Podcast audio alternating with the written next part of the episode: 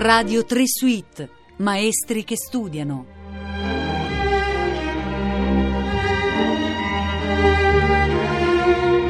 Buongiorno, sono Nicola Campogrande e in questa puntata vogliamo provare a capire come studia un cantante, nella fattispecie come studia un basso, come Michele Pertusi che abbiamo al telefono. Buongiorno.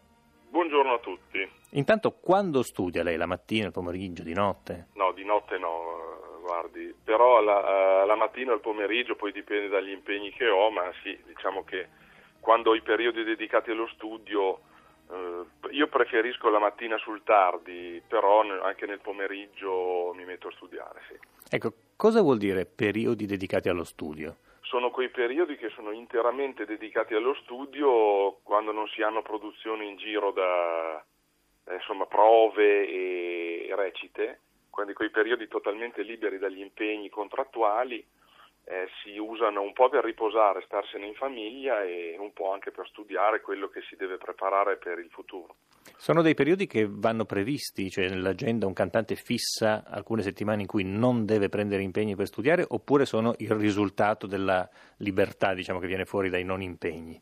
Eh beh, insomma, diciamo che è un, un misto fra le due possibilità. Eh, diciamo che dipende molto dal, dai ruoli che si devono preparare perché per esempio se io devo preparare un debutto di un ruolo molto lungo, soprattutto magari anche in lingua straniera, è chiaro che devo dedicare un po' più tempo e quindi mi, mi programmo il calendario in modo che possa avere lo spazio per la preparazione, diciamo una preparazione sufficiente, sufficiente per cominciare le prove. Quanto tempo ci vuole per questo tipo di preparazione? Mi rendo conto che è estremamente variabile, ma non so, la, la cosa più difficile che ha fatto, quante settimane di preparazione, lo ripetiamo, come ha detto giustamente lei, prima delle prove le è sì, costato? Guardi, allora, fra, fra, insomma, fra, studio del ruolo vero e proprio e preparazione, diciamo la, la preparazione collaterale al ruolo, eh, è necessario sempre un mesetto. Io poi sono abbastanza lento, ci sono i miei colleghi che sono più veloci di me però insomma un mese mi ci vuole sempre, non è detto che sia consecutivo il mese, può essere anche 15 giorni e 15 giorni oppure una settimana e tre settimane, però eh, un mesetto mi ci vuole. Ci vuole. E per quante ore al giorno lei studia, sempre in questa fase preparatoria? Ma non sono un grande studione nel senso di tempo impiegato. Eh, diciamo che due ore fatte bene sono più che sufficienti, poi, poi mi stanco, perdo la concentrazione, quindi comunque due ore fatte, fatte bene con metodo, insomma preferisco fare due ore eh, pensate e insomma eh, come dire due ore produttive piuttosto che fare quattro ore dispersive. Certo, e nel resto della giornata poi bisogna comportarsi in un modo che dia sostegno a queste ore di studio oppure è del tutto indifferente quello che si fa nelle altre 22 ore?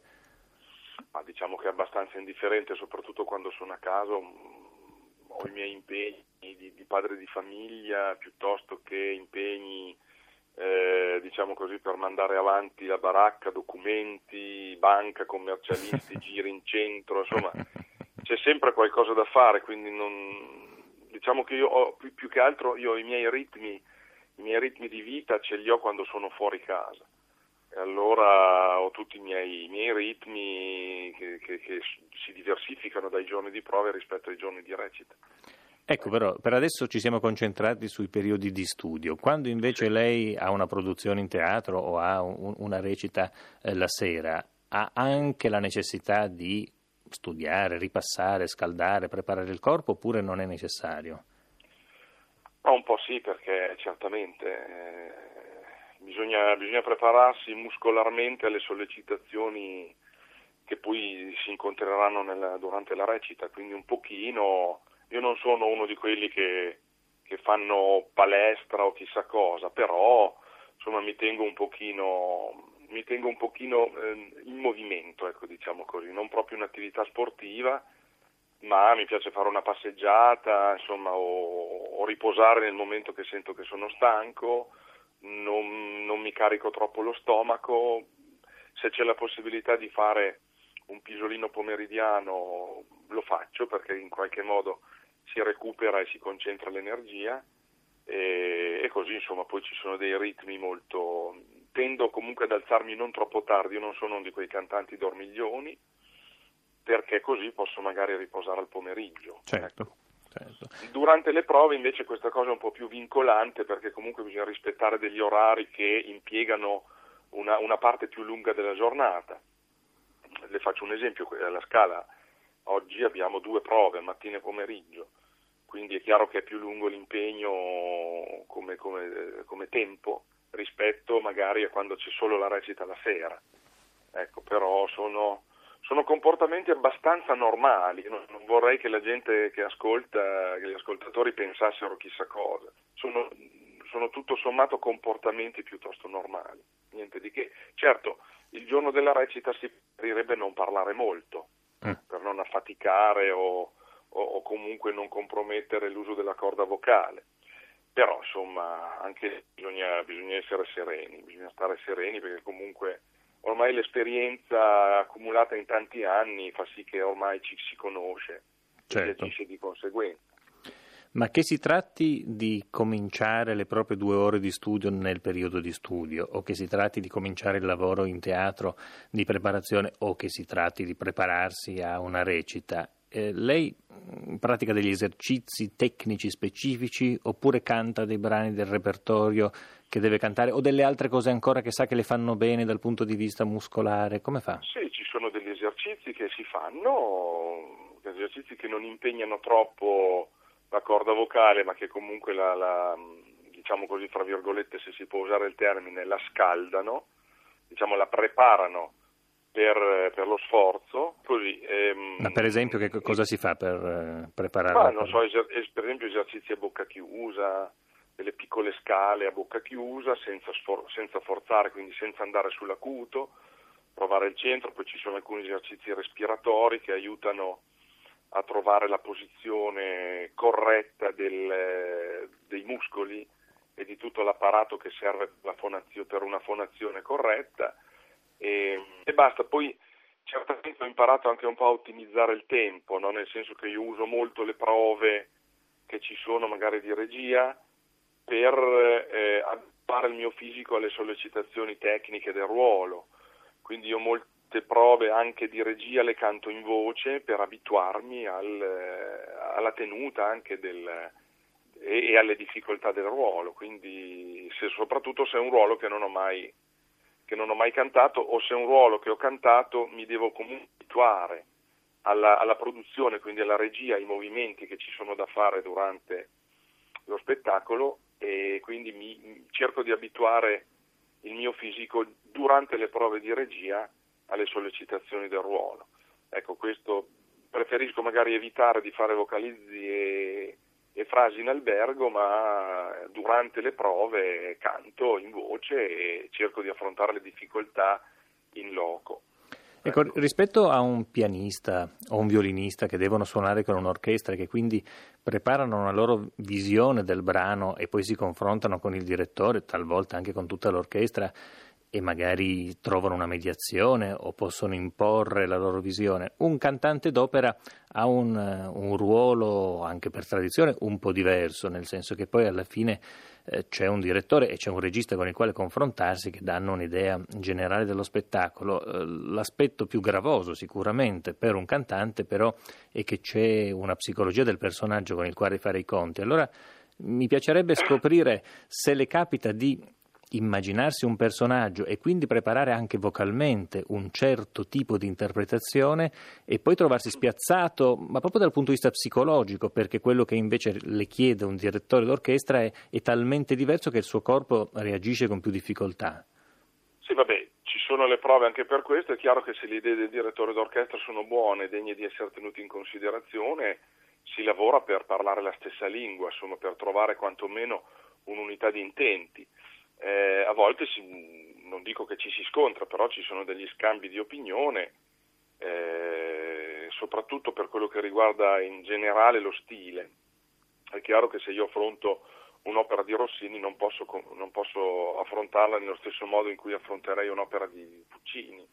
Eh, c'è un problema stilistico, un problema di ragioni anche storiche, eh, di linguaggio che insomma va tenuto comunque sempre in considerazione quello con i registi a volte è un, è un, è un, non dico che è conflittuale come rapporto, però ci sono motivi di discussione un po' più, diciamo così, più veri, più, più, più sentiti, perché comunque eh, oggi, si tende, oggi, si tende, a voler modernizzare l'opera, eh, volerla portare vicino al gusto del pubblico che ascolta o eventualmente di un nuovo pubblico che si approccia a questo fenomeno io trovo che fondamentalmente non sia la maniera corretta, cioè è come vedere un grande quadro, un grande capolavoro di Tiziano di Caravaggio e siamo noi che dobbiamo entrare in quel mondo per poterlo capire.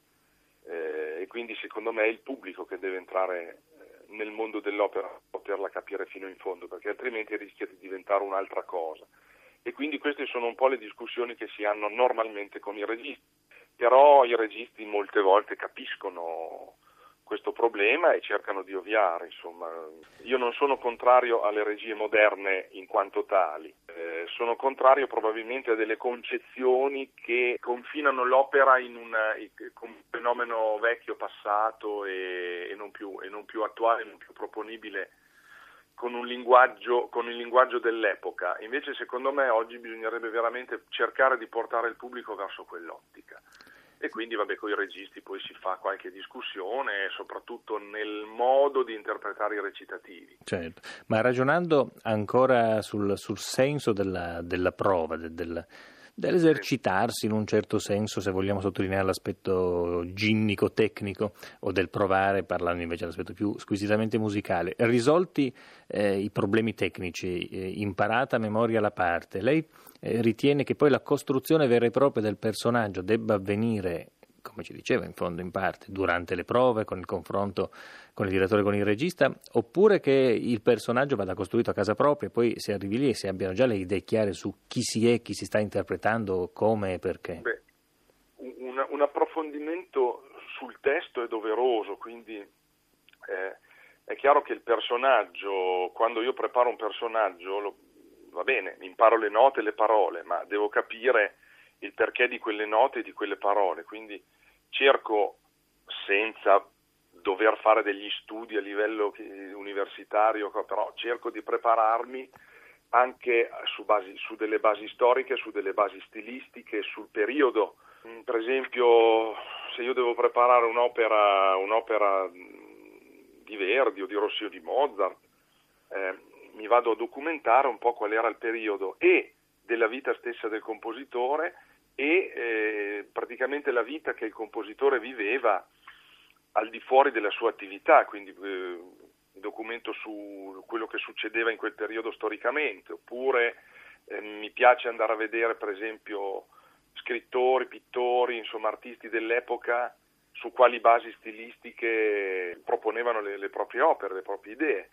Ecco, quindi mh, diciamo che per avere uno spettro più ampio possibile e per introdurmi diciamo così, psicologicamente meglio sulle problematiche vere e proprie del testo e della drammaturgia. È chiaro che quando io presento un ruolo, so, da questo punto di vista sono, sono, preparato e sono sempre stato preparato. Poi è chiaro che ci possono essere delle, delle idee diverse su cui confrontarci, però diciamo in linea di massima eh, un artista al giorno d'oggi deve tenere conto di, di, di anche delle, di ragioni storiche, filosofiche, di periodi per esempio se io devo preparare un'opera di Mozart non posso non tenere conto dell'illuminismo, di quello che succedeva nel Settecento, a livello anche di arte, come dicevo prima, quindi ecco è tutto un, è tutto un discorso abbastanza complicato, ma non troppo, insomma, non è che io faccio delle ricerche museali, però mi documento. Michele Bertusi, io la ringrazio molto dell'allegria, della sincerità e anche dell'ottimismo che mi sembra che sia venuto fuori da questa nostra piccola conversazione. Ma purtroppo l'ottimismo non deve mai mancare, dico purtroppo perché siamo, è un periodo difficile per essere ottimisti, però... Ci vuole l'ottimismo della volontà, il famoso è ottimismo, è quello, ci vuole quello. E io ringrazio voi e tutti gli ascoltatori. A risentirci. A presto, grazie.